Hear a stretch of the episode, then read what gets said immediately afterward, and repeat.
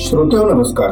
संडेमित देशपांडे मध्ये मी संतोष देशपांडे आपलं मनापासून स्वागत करतो. मित्रांनो आपल्या या लोकप्रिय शो मध्ये आपण वेगवेगळ्या लोकांशी बोलतो ज्यांच्या आयुष्यातून आपल्याला प्रेरणा मिळते. आणि आज अशीच एक व्यक्ती आपल्याकडे आलेली आहे. ते म्हणजे श्री रवींद्र सेनगावकर. महाराष्ट्र पोलीस दलातील एक कर्तव्यदक्ष आदरणीय अधिकारी म्हणून त्यांची ओळख आहे. महाराष्ट्राचे विशेष पोलीस महानिरीक्षक म्हणजेच आय जी पी हे पद त्यांनी भूषवलं. आजवरच्या चौतीस वर्षांच्या सेवाकालात जी जी जबाबदारी त्यांनी स्वीकारली तिचं कर्तव्यदक्षपणे पालन केलं. इतकंच नव्हे तर प्रत्येक ठिकाणी आपल्या कार्यशैलीचा ठसा उमटवला. दोन हजार दोनच्या सुमारास ते पुण्यामध्ये जेव्हा उपायुक्त म्हणून काम करत होते त्यावेळी माझी त्यांची पहिल्यांदा ओळख झाली आणि त्यावेळी मी त्यांची मुलाखत घेतली होती. आणि आमच्या युवा सकाळमध्ये ती प्रसिद्ध झाली होती. तेव्हापासून मी त्यांच्या कामाचा साक्षीदार आहे आणि त्यांचा चाहता देखील आहे. कारण त्या काळात त्यांनी पुण्याच्या वाहतुकीला शिस्त लावण्याचा जो प्रयत्न केला होता ती शिस्त नंतर पुन्हा दिसली नाही. तर असे हे सेनगावकर सर आज मला भेटले आणि अर्थातच काहीतरी एक विशेष औचित्य आज होतं. त्यासाठी आज आपला हा शो असणार आहे. याचं कारण असं की कार्यक्षेत्र जसं वाढत गेलं तसं सेनगावकर यांच्या जबाबदाऱ्या वाढत गेल्या. त्यांचा कार्याचा अवकाश विस्तारलं. त्यातून काही कल्पना त्यांच्या मनात आल्या आणि आता रिटायर्ड झाल्यानंतर त्या कल्पना आकारास येत आहेत. त्या कुठल्या कल्पना? आज आपण त्यांच्याचकडून जाणून घेणार आहोत. त्याचा फक्त सुतोवाच करतो. ते म्हणजे गुरुकुल पद्धतीचा वेगळ्या पद्धतीने आविष्कार ते करत आहेत. सर मला वाटतं खूप कमी शब्दात मी सगळं मांडण्याचा प्रयत्न केला पण अर्थातच तुमचं काम तुमचं आतापर्यंतचा वकूब एवढा आहे की हे शब्द अर्थातच थोडके पडतील पण तुम्ही आज माझ्यासाठी वेळ दिलात त्यासाठी तुमचं खूप खूप आभार. सर्वप्रथम तुमचं स्वागत करतो आणि आपण गप्पांना सुरुवात करूया. संतोष नमस्कार. तुम्ही मनपूर्वक जे काही बोललात ते मला आवडलं देखील आणि प्राप्त देखील झालं. मी तुमचा ऋणी आहे. सर एक जिद्द आणि अंतरप्रेरणा ह्या दोन गोष्टीच्या बळावर आतापर्यंत तुम्ही वाटचाल केलेली मी पाहिलेली आहे. आपण असं नेहमी बोलत होतो किंवा हे करत होतो अशातला भाग नव्हे पण तुमच्या कामातनं तुमची ओळख आमच्यापर्यंत पोहोचत होती. म्हणूनच जेव्हा तुम्ही गुरुकुल पद्धतीचा काही आविष्कार घडवत आहात किंवा एक नवीन कार्यप्रणाली प्रशिक्षण या विषयात आणत आहात त्यातून नवीन अधिकारी तयार करण्याचा तुमचा मनोदय आहे असं तुमचं फेसबुकवरून आम्ही पाहिलेलं आहे. म्हणूनच त्यासाठी आज आपण त्याच्यावरती चर्चा करणं हा आज आपला मुख्य उद्देश आहे. पण सर्वप्रथम सर्वांच्या मनातलं कुतूहल असल्यामुळे मी एक प्रश्न तुम्हाला विचारतो तो म्हणजे तुमचा आजवरचा जो प्रवास आहे म्हणजे गाव शिक्षण इथपासून आय पी एस होईपर्यंत साधारण ते जर तुमच्याकडनं कळलं तर ते छान होईल. आणि हा प्रवास विचारायचं कारण असं की तेव्हाच्या तेव्हाच्या संधी आव्हानं आणि आताची संधी आणि आव्हान हे देखील याच्यातून आमच्यापर्यंत पोहोचू शकेल. यस संतोष मी मूळचा राहणार हिंगोलीचा. म्हणजे माझं नाव सेनगावकर आहे. सेनगाव हिंगोलीपासून एक चोवीस पंचवीस किलोमीटरवर तालुका आता तालुका आहे त्याच एक लहान गाव होतं. पण माझा जन्म आणि शिक्षण म्हणजे पहिलीपासून ते पोस्ट ग्रॅज्युएशनपर्यंत शिक्षण हे हिंगोलीलाच झालेलं आहे. मी त्या काळात कॉमर्समध्ये पोस्ट ग्रॅज्युएशन केलेलं आहे. आणि बारावी पाजल्यानंतर त्या काळामध्ये बारावी तुम्ही जर फर्स्ट क्लास असाल तर बँकिंग सर्व्हिस रिक्रुटमेंट बोर्डच्या एक्झाम देऊ शकत होता तर मी ती दिली आणि फर्स्ट अटेम्प्टमध्येच ती मी पास झालो आणि मला बँक ऑफ महाराष्ट्रामध्ये पोस्टिंग मिळाली पोस्टिंग मला हिंगोलीलाच मिळाली म्हणून मी जॉईन केली. मी सहा सव्वा सहा वर्ष बँकेत काम केलेलं आहे आणि ते काम करता करता त्यावेळेस मी काही कोचिंग क्लासेस घेत होतो.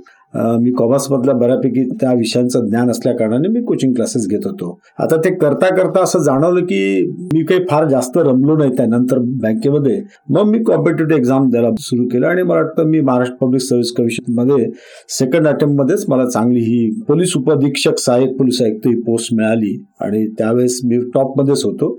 आता तुम्ही आव्हान आणि संधी म्हणाल त्या काळामध्ये ग्रामीण भागामध्ये किंवा हिंगोली सारख्या शहरामध्ये विशेष असं मार्गदर्शन असायचं नाही. दुसरी बाब अशी की संधी होती म्हणजे जिथं जर एखादा युवक कर्तृत्वान असेल किंवा ज्ञान असेल त्याच्यामध्ये थोडी ॲम्बिशन असेल तर तो निश्चितपणे तेव्हा देखील आणि आज देखील तो या संधींचा लाभ घेऊ शकतो आव्हानं पेलू शकतो. ह्याच्यामध्ये सगळ्यात महत्त्वाचा फरक हा आहे की तुमच्या आईवडिलांनी तुमच्यावर कसे संस्कार केले आहेत तुमच्या गुरुजनांनी तुमच्या आणि समाजाने ज्या समाजात तुम्ही राहतात त्यांनी तुमच्यावर कसे संस्कार केलेले आहेत हे फार महत्वाचं आहे. तुम्ही पाहतात की वर्तमानपत्रामध्ये बऱ्याचशा बाबी येतात. आता त्या बातम्या सकारात्मक घ्यायच्या किंवा नकारात्मक घ्यायच्या त्या युवकावर किंवा त्या युवतीवर असतात.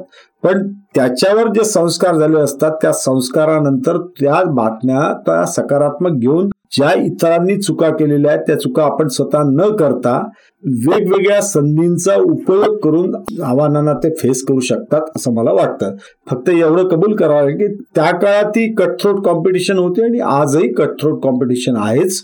फक्त तुमच्या कॅलिबरवर तुमच्या पोटेन्शियलवर सगळं अवलंबून राहतं खूप छान शब्दात तुम्ही सांगितलं.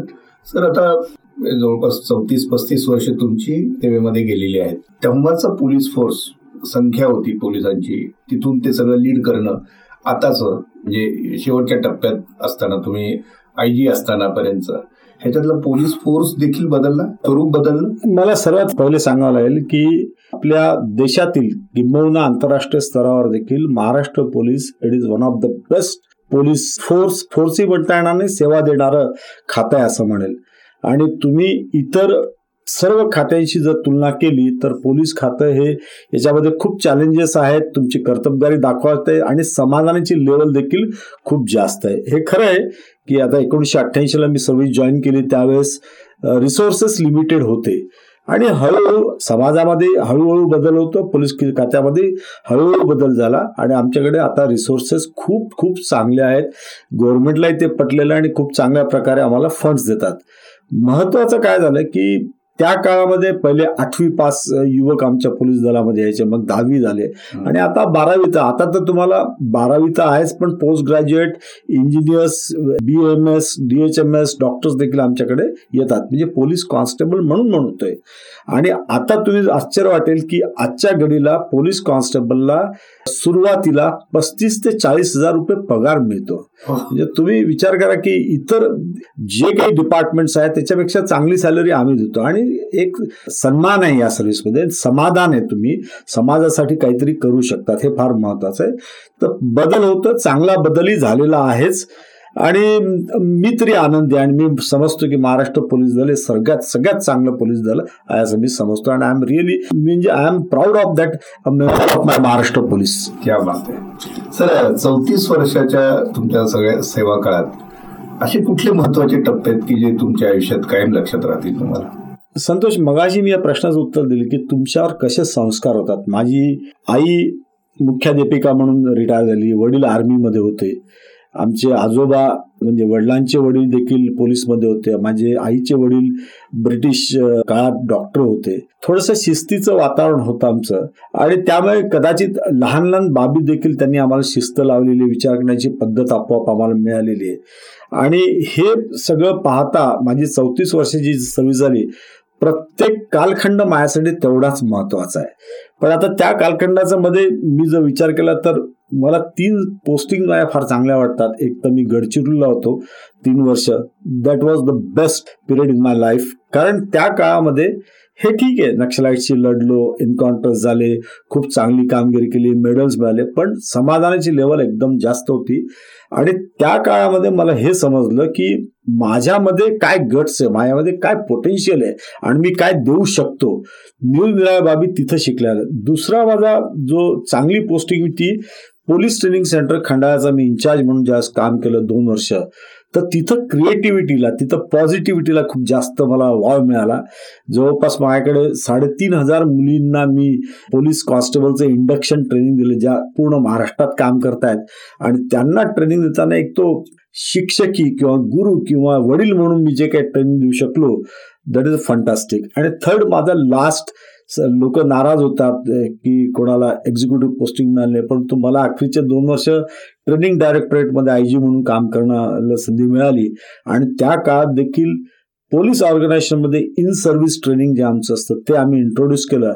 आणि त्याच्यामुळे बरेचशा अधिकारी बरेचशा अंमलदारांना चांगलं ट्रेनिंग दिल्या गेलं.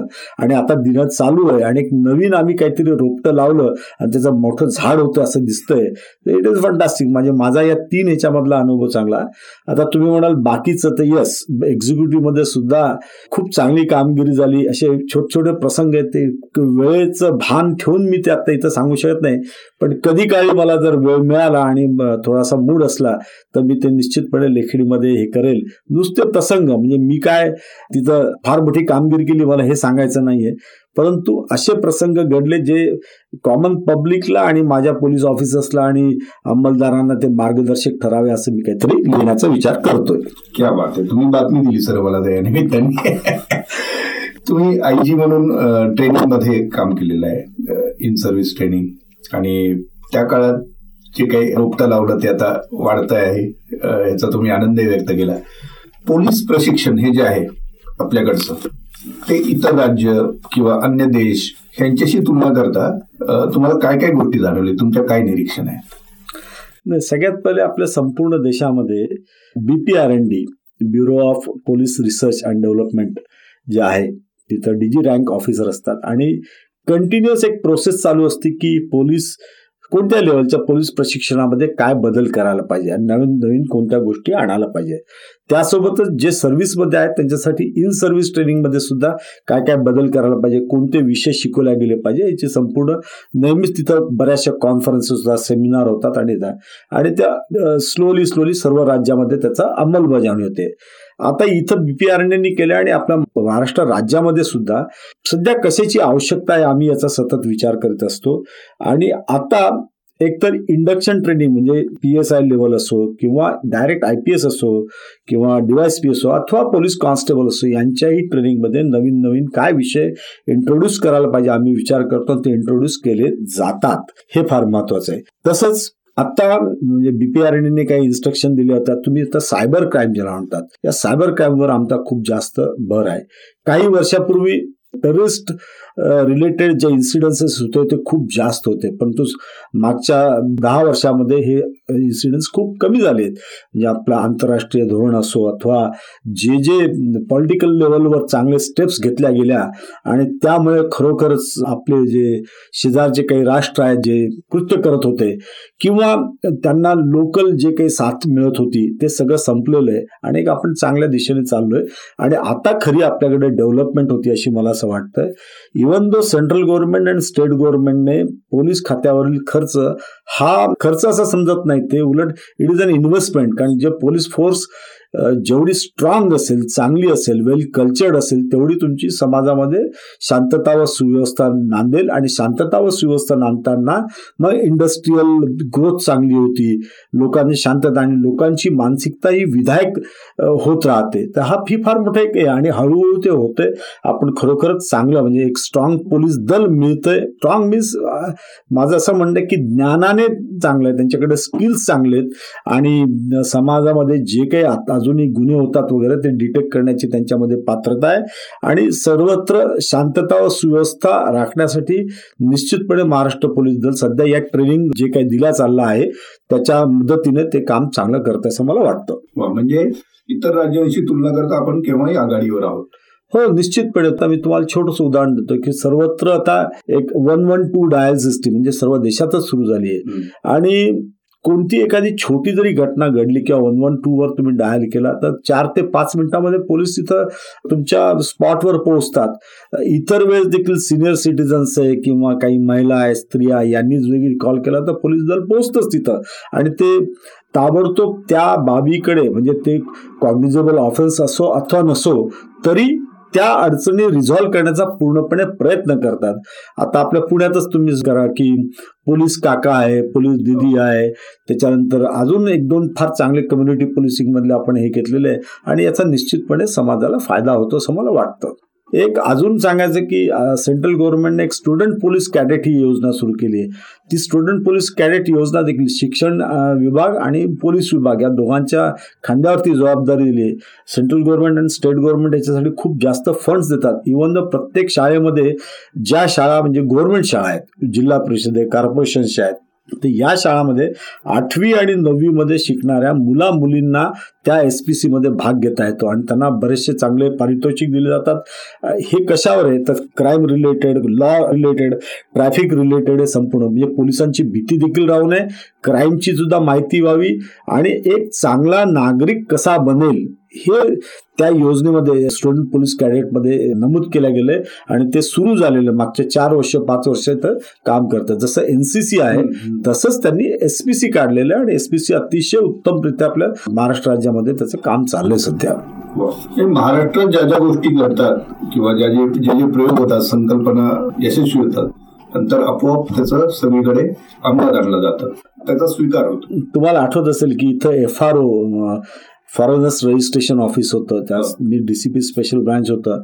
आणि पुणे शहरामध्ये कमीत कमी पंचवीस ते तीस हजार फॉरेनर्स ॲट ए टाइम राहतात. त्याच्यातले स्टुडंट्स खूप जास्त आहे. कारण एज्युकेशन हब आहे आपलं पुणे आणि तिथं मग ते फॉरेनर्सचं रजिस्ट्रेशनसाठी तीन तीन महिने लागायचे.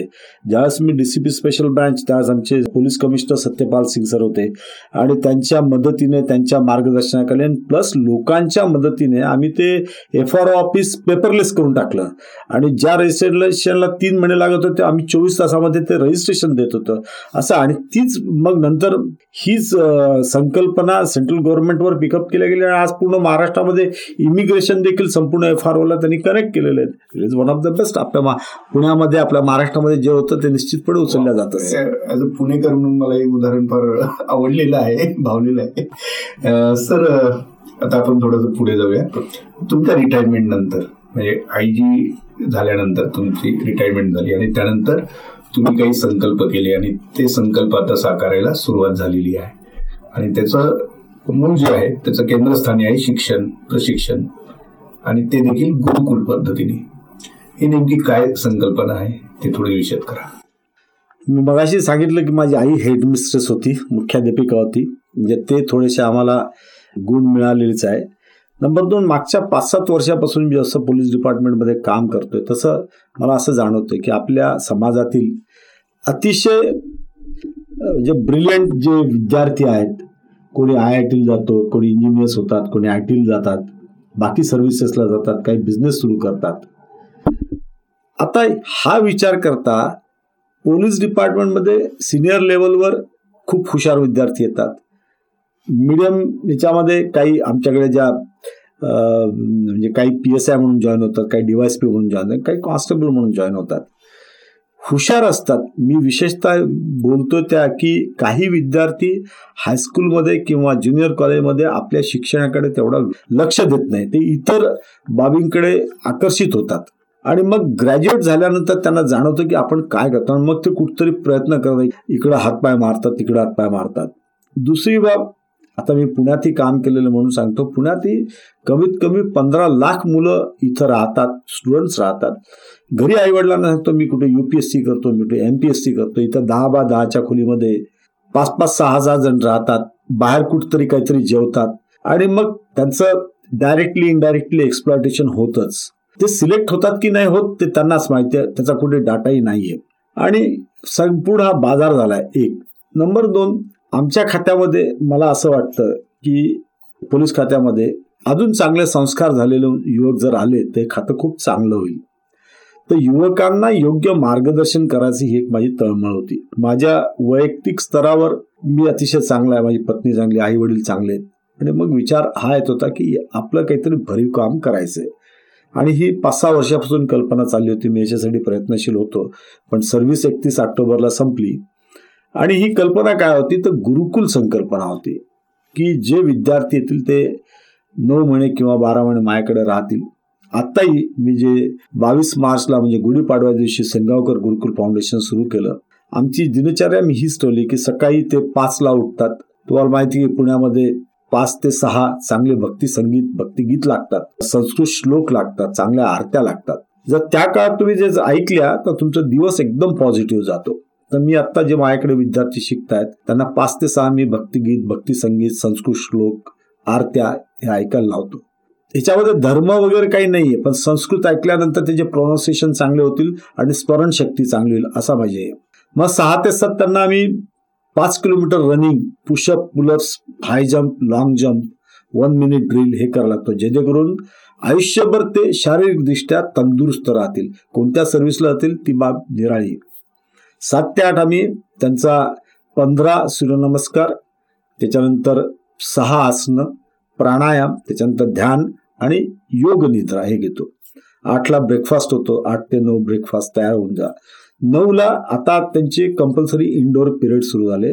या इंडोर पिरियडमध्ये आम्ही सीबीएसई एनसीआरटी आणि एस एस वर आधारित चौथी ते बारावी पर्यंतचा अभ्यासक्रम एकत्र केलाय आणि तो अभ्यासक्रम मधले मेन मेन सब्जेक्ट आणि मेन टॉपिक्स उदाहरणार्थ गणित आहे जॉग्रफी आहे हिस्ट्री आहे एन्व्हायरमेंटल सायन्स आहे मराठी व्याकरण आहे इंग्लिश व्याकरण आहे. सायन्स आहे हे सगळे विषय डिटेल शिकवतो आम्ही. दुसरी त्या दरम्यान एक तास त्यांना असा एक ठेवला की ज्यावेळेस ते कंपल्सरीली न्यूजपेपर वाचतील. न्यूजपेपरमध्ये पहिले दोन पानं कुठे ऍक्सिडेंट झाला कोणी आत्महत्या केली कोणी काय झालं हे वाचायचं नाही आहे पण आपल्या सगळ्या न्यूजपेपरमध्ये सकाळ असो पुढारी असो लोकसत्ता असो महाराष्ट्र टाइम्स ऑफ इंडिया असो हिंदू असो याच्यामध्ये नंतरच्या पानामध्ये उत्कृष्ट वेगवेगळ्या बाबीवर लिखाण होतं.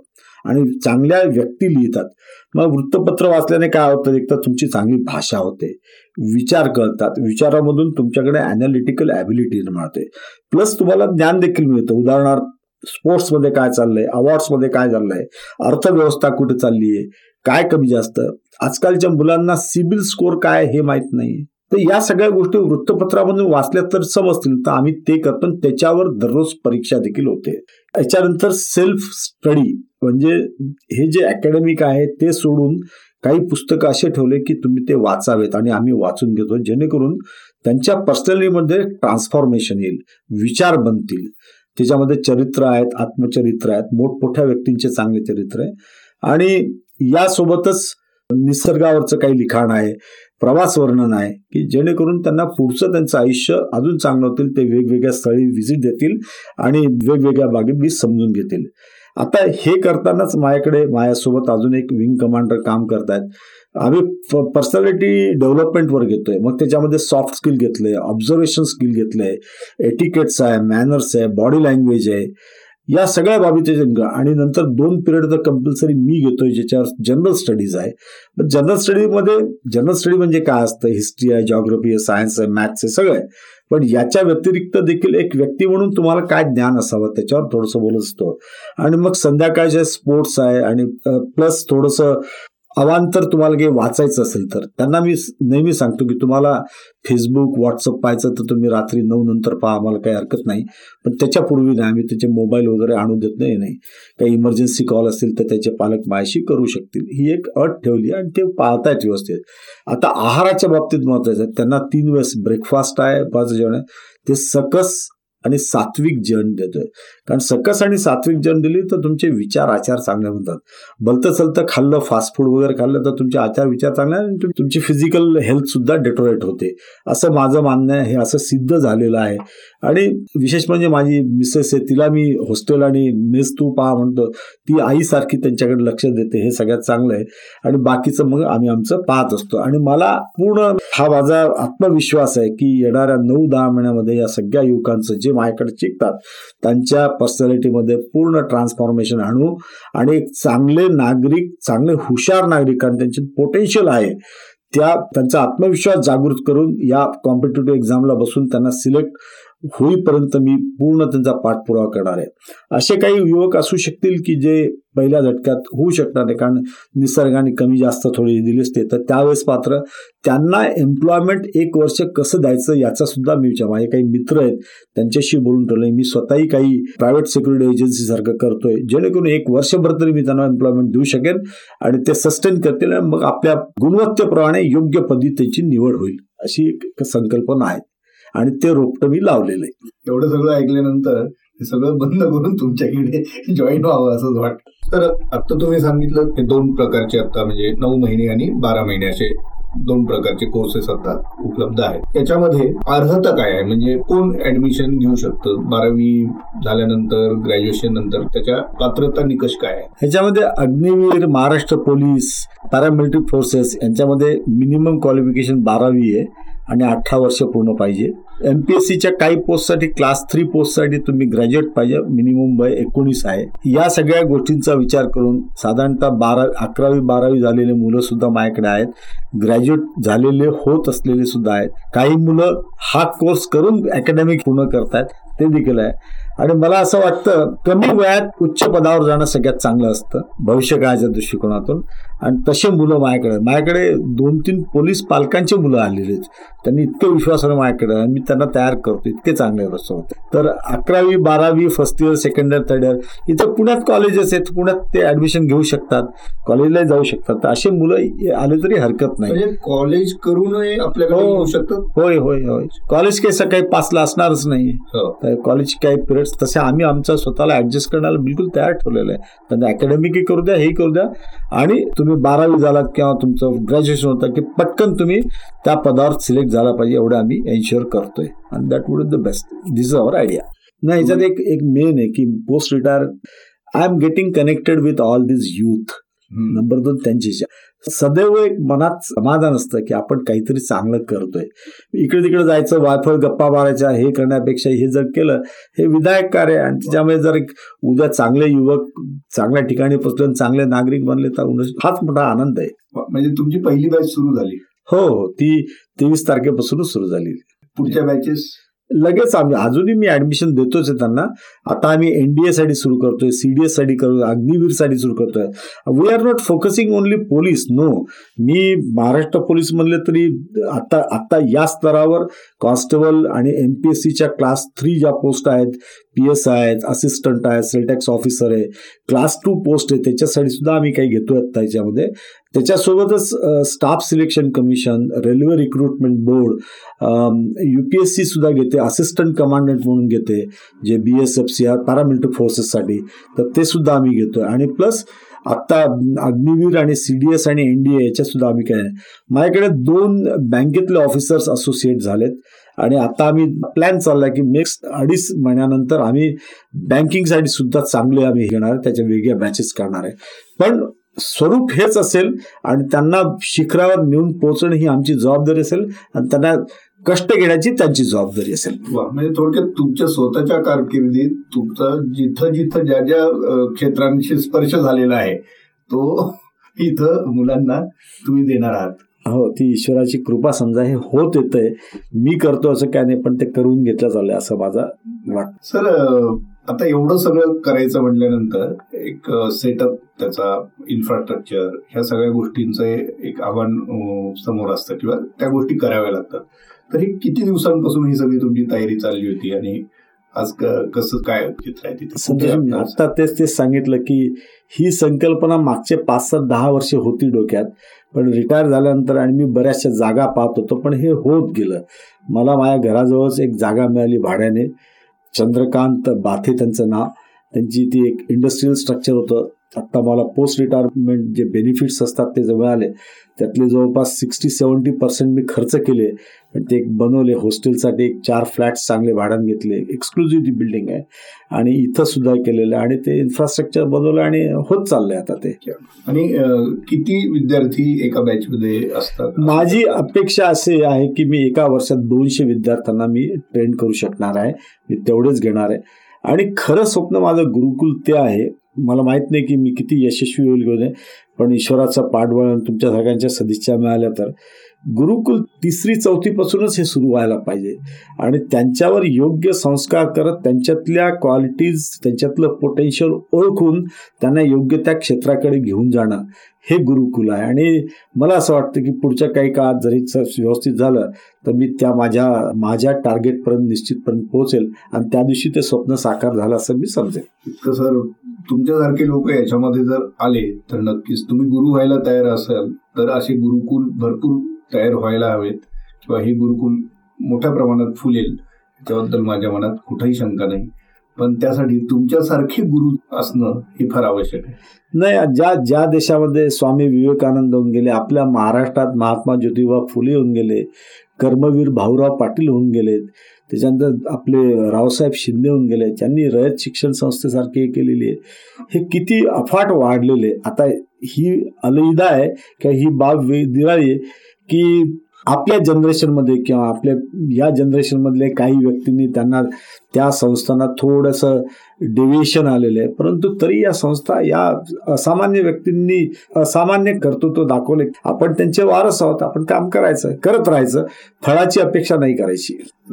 तुम्ही ज्या गोष्टी सांगितल्या त्याच्यात अधिकारी बनवणं मुलांना चांगला अधिकारी बनवणं नुसतं अधिकारी नव्हे.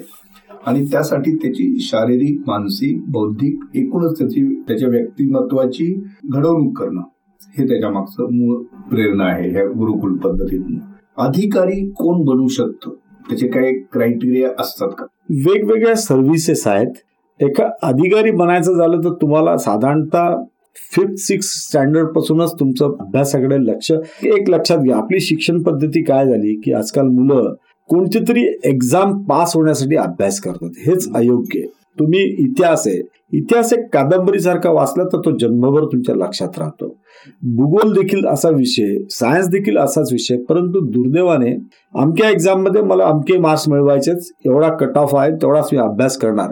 मग तो अकॅडमिक असो किंवा स्पर्धा परीक्षेचा हे असाच अभ्यास. तसं नाही चालत. तुम्ही युपीएससी सिव्हिल सर्व्हिसेस मध्ये सुद्धा बघा तुम्हाला विषयाचं चांगलं ज्ञान आहे अथवा नाही आणि ते ज्ञान तुम्ही व्यावहारिक जीवनामध्ये त्याचा योग्यपणे वापर करू शकतात किंवा नाही. Even though as a youth government of इंडियाने गव्हर्नमेंट ऑफ महाराष्ट्राने वेगवेगळ्या स्कीम्स काय काढल्या त्या स्कीम्स लोकांपर्यंत पोहोचतात किंवा नाही त्या स्कीम्स योग्य की अयोग्य या बाबी सुद्धा तुम्ही अनालाइज करू शकला पाहिजेत. तर ज्या व्यक्तीकडे ही पात्रता आहे ज्ञान आहे. ज्ञान पाहिजे. पाठांतर नको. आणि ते ज्ञान असून ते ज्ञान योग्य त्या ठिकाणी वापरू शकतात किंवा नाही ही जर पात्रता असेल तर ती कोणीही व्यक्ती अधिकारी बनू शकते. पण मला स्वतःचा फ्लॅट घ्यायचा आहे मला स्वतःचा बंगला बांधायचा आहे किंवा अजून काही ते जे विविध भौतिक सुख मिळवण्याकरता जर एखादी व्यक्ती हे करत असेल आणि जिच्याकडे ज्ञानाचा अभाव असेल तर ती अधिकारी होणारी नाही झाली तरी त्याला अधिकारी म्हणता येणार नाही. ब्युरोक्रसीमध्ये नोकरशाहीमध्ये पण इतरांना सेवा देत असतो जे लोक उन्हात आहेत त्यांना सावलीत आणण्याचा आपण प्रयत्न केला पाहिजे. कोणत्याही अधिकाराने किंवा कोणत्याही पदावर चाललाय तो स्वार्थाकरता नोकरी करू नये. रोजीरोटी तुमचं पोट भरण्याकरता नोकरी असते पण त्याचा पुरेपूर उपयोग समाजाला झाला पाहिजे. नाही तर मग आज जे चित्र दिसतंय बरंच भयानक ते तसं चित्र निर्माण होतं असं मला वाटतं. कारण मी हा प्रश्न यासाठी विचारला की सेवेत जर जायचं असेल तर अधिकारी व्हायचं आहे म्हणजे नेमकं काय हे प्रत्येकाच्या मनात क्लिअर असणं आवश्यक आहे. आणि तिथेच कुठंतरी आपल्या शिक्षणातली बीज कारणीभूत असतात. आणि जे you rightly underline it sir एक नेहमी प्रश्न लोकांना पडतो म्हणजे मुलांना पडतो. दोन दोन पाच पाच वर्षे तयारी करतात. युपीएससी एमपीएससी अधिकारी व्हायचंय मला युपीएससी करायचंय किंवा एमपीएससी करायचंय. पिक्चर फारसं क्लिअर नसतं पण शासकीय सेवेत जायचंय थोडक्यात. ती क्लॅरिटी फारशी त्यांना नसते. मग एकदा सेल्फ टॅक्सची परीक्षा दे एकदा ह्याची दे एकदा त्याची दे. युपीएससीची पण परीक्षा दे. क्लॅरिटी नाही आहे त्यातनं नंतर आपण नेमकं काय करायचं आहे किती काळासाठी करायचं आहे त्यानंतर आपण जर यश नाही मिळालं तर पुढं काय करणार आहोत ह्याची पण क्लॅरिटी अनेकांना नसते. प्रचंड खर्च करून पैसे वेळ घालून तुम्ही मगाशी त्याचा उल्लेख केला शहरात राहतात मुलं. आणि त्यातनं अनेक अप्रिय प्रसंग देखील घडलेले आहेत. अशा मुलांनी आपल्या स्वतःच्या करिअरकडं कसं पाहावं? त्यांनी अधिकारी व्हायची स्वप्न तर पाहिलीच हवेत. पण त्याचसोबत त्यांनी काय गोष्टी कराव्यात ज्याच्यामुळे त्यांच्या जीवनाला योग्य आकार मिळेल योग्य वेळ मिळेल? नाही प्रत्येक युवकाने हे लक्षात ठेवलं पाहिजे तुम्ही काय काम करतात हे महत्वाचं नाहीये. ते काम कशा प्रकारे करतात हे महत्वाचं आहे. मला एक सांगा मी उदाहरण देतो तुम्हाला. तुम्ही एखाद्या टॅक्सीमध्ये बसलात आणि तो टॅक्सी ड्रायव्हरने तुमच्याशी चांगला बोलला तुमचं सामान उचललं तुम्ही जर वयोवृद्ध असाल तर व्यवस्थित टॅक्सी स्वच्छ ठेवली व्यवस्थित चालवली तर तुम्हाला तो टॅक्सी ड्रायव्हर लक्षात राहतो किंवा नाही? तुम्ही नंतर परत त्याला बोलावतात की नाही? तुम्ही आपल्या पद्धतीमध्ये तुम्ही क्वालिटी सर्व्हिस देणं सुरू करा. एक नंबर दोन तुम्ही तुमचं काम खालच्या प्रतीचं किंवा वरच्या प्रतीचं समजू नका. कामातून समाधान किती मिळतं आनंद किती मिळतो सेवा किती देतात हे फार महत्वाचं आहे. अधिकारी किंवा कोणत्या शासकीय नोकरीत जाणं हे ध्येय ठेवू नये. एक. नंबर दोन प्रत्येक व्यक्तीने हे देखील ओळखावं की आपल्यातलं स्किल काय ईश्वराने तुम्हाला बनवलं कसाठी निसर्ग कोणावरच अन्याय करत नाही. त्यांनी तुमच्यातलं अप्टिट्यूड तुमचं स्किल जर तुमच्या लक्षात आलं तर तुम्ही तुमची लाईन शोधू शकतात. नंबर तीन तुम्हाला अधिकारीच बनवायचा म्हणजे कित्येक घरात असं झालंय. वडिलांना वाटतं की आपला मुलगा काहीतरी प्रशासकीय सेवेत जावा पण मुलगा दुसऱ्या सेवेत निघून जातो. वडील काही नेत नाही. आणि हे माझ्या बाबतीतही झालेलं आहे.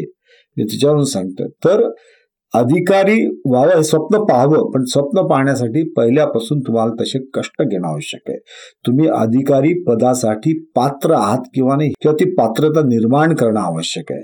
माझ्याकडे एक अधिकारी होता मी माझा पहिला चार्जमध्ये म्हणजे रॉ होता.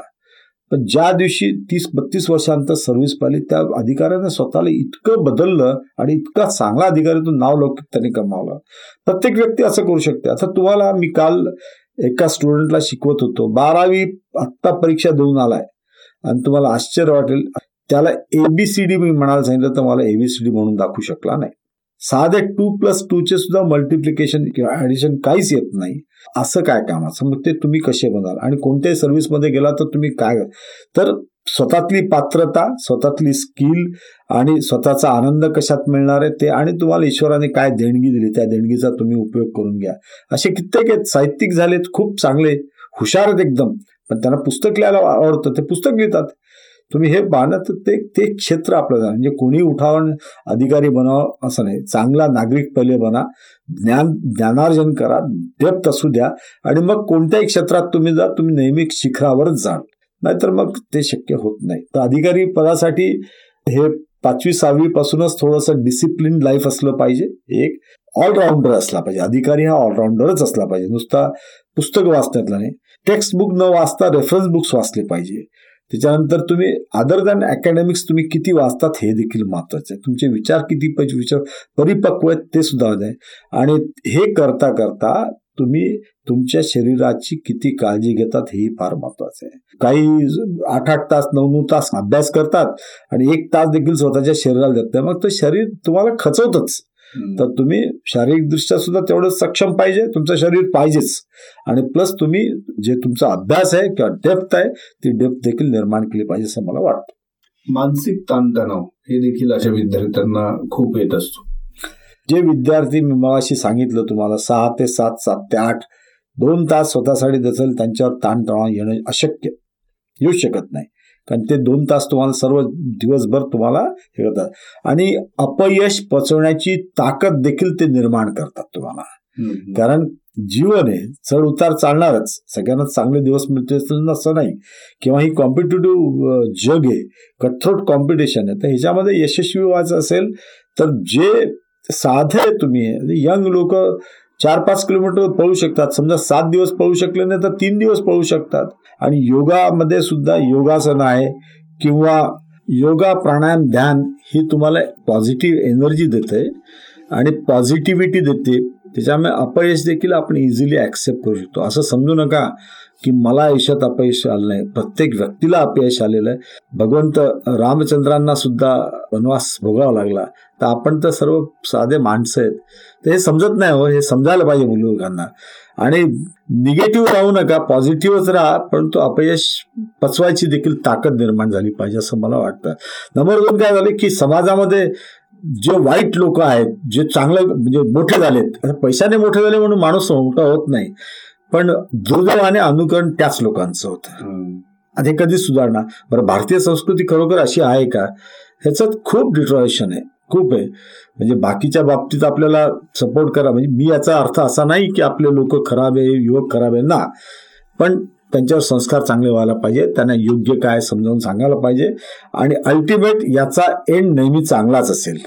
ते ज्या मार्गाने जातात त्याचा एंड चांगलाच असेल याची काही शाश्वती नाही. तुम्ही खूप सुंदर पद्धतीने उलगडून दाखवल्या या सगळ्या गोष्टी. कारण ह्या माझ्याच नाही अनेकांच्या मनातल्या आहेत आणि हे समाजातले वास्तव चित्र देखील आहे. म्हणूनच आपल्या मुलांनी प्रशासकीय सेवेत जावं किंवा पोलीस सेवेत जावं ह्याचा विचार करताना पालकांना देखील असे प्रश्न पडतात आणि त्याच भूमिकेतनं मी हे प्रश्न विचारत होतो. सेवानिवृत्त झाल्यानंतर मी तुम्हाला आज हे सांगतो. मला हे आवडलं नव्हतं पण आज सांगतो. मध्यंतरी मी पोलीस डिपार्टमेंटमध्ये काम केलं बऱ्याच युवकांना आम्ही म्हणजे रिक्रुटमेंटच मी केलेलं आहे. आणि त्यांचं ट्रेनिंग वगैरे झालं आणि त्याच्यानंतर त्याचे नातेवाईक आई वडील विचारतात तुला पगार किती भेटतो? तो बिचारा सांगतो माझा एवढा पगार वरचे किती भेटतात? विचारतात. अरे पालकांनी हा विचार केला आपण आपल्या मुलाला किंवा मुलीला काय विचारतोय? काय होणार आहे की तुमच्या घरामध्ये फ्रीज नसलं तुमच्या घर तुम्हाला फ्लॅट राहायला नसला तर काय बिघडणार तुम्हाला? दहा कपडे नसले तर. अरे आपल्याकडे अजूनही अशी जनता आहे की दोन ड्रेसमध्ये राहते अजूनही रस्त्यावर राहते. पण आपण पालक लोक म्हणजे सुशिक्षित असून सुद्धा ते त्यांना विचारतात तुम्हाला किती पैसे मिळतात? अरे तुम्ही आणि म्हणून आपला समाज जसा समाज तसा ते पोलीस डिपार्टमेंट जसं माझं सांगणं हेच आहे की पालकांनी पहिले सुधारलं पाहिजे असे प्रश्न विचारले नाही पाहिजे. त्याला योग्य मार्गदर्शन करा. अखेर मुलगा किंवा मुलगी आपली मोठी संपत्ती आहे. आणि त्यांना असे प्रश्न विचार करणं म्हणजे त्यांना वाम मार्गाला लावणं असं होतं. आई वडिलांनी कधीही असे प्रश्न विचारू नये आणि करूही नये आणि त्यांना मागूही नये. हा आणि तुम्ही त्यांना चार शब्द चांगले सांगा ते आई वडिलांची चांगली काळजी घेतील. पालकांचं ओरिएंटेशन व्हायला हवं असं एका अर्थी म्हटलं पाहिजे. हो पण हे गुरुजनच करू शकतात ना? आणि ज्या चांगल्या व्यक्ती समाजामध्ये ज्यांना नीतिमत्ता आहे ज्यांना नैतिक अधिकार आहे तेच करू शकतील. तर आता उन्हाळा आलेला आहे. उन्हाळा म्हणल्यानंतर सुट्ट्या येतात. अनेकांच्या पुढे सुट्ट्या झाल्यानंतर नंतर करिअरची पुढची सुरुवात. त्याचं हळूहळू what is the ideal time करिअरचा जर पुढचा निर्णय घ्यायचा असेल बारावीच्या उंबरट्यावर आहे बारावी संपलेली आहे ग्रॅज्युएशन झालेलं आहे. मी थेट प्रश्न असा विचारतोय की भविष्यात असे काही छोटे कोर्सेस वगैरे असं काही आपण प्लॅन करतो? नाही मी माझं गुरुकुल फाउंडेशन हे असंच राहणार आहे. तर याच्यामध्ये वेगवेगळ्या सर्व्हिसेसवर आम्ही ऍड्रेस करणार आहे निश्चितपणे. पण बेसिक क्वालिटीज तुमच्यामध्ये या असल्या पाहिजे. आणि जर तुम्हाला खरोखर निर्भेळ यश मिळवायचं असेल तुमच्या गुणवत्तर मिळवायचं तर एवढा काळ त्यांनी मला दिलाच पाहिजे. आणि मी तर अजून सांगतो की याच्यानंतर जर समजा तुमची निवड झाली नाही तर मी तुम्हाला कुठे ना कुठे चांगलं एम्प्लॉयमेंट एक वर्ष द्यायचा मी प्रयत्न करतोय. आणि मी देईन. दोन कोर्सेस आहेत मला वाटतं. माझे दोन कोर्स आहेत नऊ महिने बारा महिने. पण आता जे आले काही सगळे बारा महिन्याचे आहेत. आणि मी ते नऊ ते बारा महिन्यात काय होतंय की मी advance political science sociology public administration economics advance geography असे घेणार आहे. प्लस हा काळ एवढासा माझ्यासाठी पुरेसा नाहीये. तर मला त्या काळामध्ये कमीत कमी आता या ड्युरेशनमध्ये मला मी त्यांना दीड एक लाख क्वेश्चन्स मी स्वतः तयार करून त्यांना देतो आणि ते सोडायला लावतोय. हो. आणि आणि प्लस एमपीएससी वगैरे मेन एक्झाम ही डिस्क्रिप्टिव्ह आहे युपीएससी डिस्क्रिप्टिव्ह आहे. तर तुम्ही थोड्या काळामध्ये मोठं यश कधीच मिळत नाही कोणालाच मिळणार नाही. ही एक नॅचरल प्रोसेस आहे step one by one one by one गेलं पाहिजे. स्वतःवर विश्वास ठेवा. आणि नंबर दोन आता ह्याच्यामध्ये थोडी फीज देखील आहे. तुम्हाला आश्चर्य वाटेल मी माझी मिस आम्ही राहण्याचा आणि जेवणाचा फक्त साडेसहा हजार रुपये खर्च घेतोय. विचार करा पुण्यासारख्या शहरामध्ये साडेसहा हजारमध्ये शहर आणि मी अतिशय क्वालिटी त्यांचा रेसिस्टन्स दिलेलं आहे आणि जेवण देतोय. आणि आम्ही अकॅडमीचा सुद्धा खर्च मी टू द कॉस्ट ठेवला आहे मी एक पैसा ठेवला नाही. कारण बऱ्याचशा फॅकल्टी तो हा ते एक सांगायचं राहिलं. माझ्या ज्या फॅकल्टीज आहेत त्याच्यामध्ये पाच लेडीज अशा आहेत की ज्या रिटायर झालेल्या आहेत. तीन एम एस सी रिटायर्ड आहेत. आणि एक पीएचडी इन जॉग्रफी आहे. दोन जेंट्स आहेत दोन माझ्याकडे बँक ऑफिसर्स आहे. एक विंग कमांडर आहे मी एक स्वतः. आम्ही या बाबीकडे पण त्यांना तेवढा वेळ नऊ महिने बारा महिने लागणारच आहेत. आमचंही पहिलं वर्ष आहे. त्याच्या अगोदर झालं तर त्यांची अजून चांगली तयारी होऊन जाईल. थोडं लागलं तर आम्हाला कमी जास्त पण सिलेबसमध्ये कट शॉर्ट करणार नाहीये. कारण आम्हाला जे ज्ञान द्यायचं डेप्थ वाढवायचे आम्ही तो पूर्ण प्रयत्न करतोय. पुढच्या टप्प्यात काय असेल सर? आता हे सिंगावकर गुरुकुल फाउंडेशनमध्ये हा एकच नाही आहे. असे तीन चार प्रोजेक्ट आहेत. तर ही सिंगावकर गुरुकुल फाउंडेशन सेक्शन आठ खाली मी non profit organisation private limited company स्थापन केली आहे. मी आणि माझी मिसेस त्याच्यामध्ये आता डायरेक्टर्स आहेत. अजून एक दोन तीन डायरेक्टर्स इंडक्ट होणार आहेत. आणि या फाउंडेशन तर्फे अजूनही समाजोपयोगी तीन ते चार माझे स्वप्न आहेत. पण ते तीन ते चार स्वप्न मी आज सांगू इच्छित नाही. मी तुम्हाला नेक्स्ट याला नक्की सांगेन. मला एकेकामध्ये यश मिळू द्या. ईश्वरावर प्रार्थना करा हे मिळालं की पुढचा प्रोजेक्ट शंभर टक्के मिळणार सर. आणि त्यासाठी कसं असतं की सत्य संकल्पाचा दाता नारायण असं म्हणतात आपल्याकडे. त्याच्यामुळे आपला संकल्प सत्य आहे आणि आपण धाडसानी त्याच्यात पाऊल टाकलेलं आहे.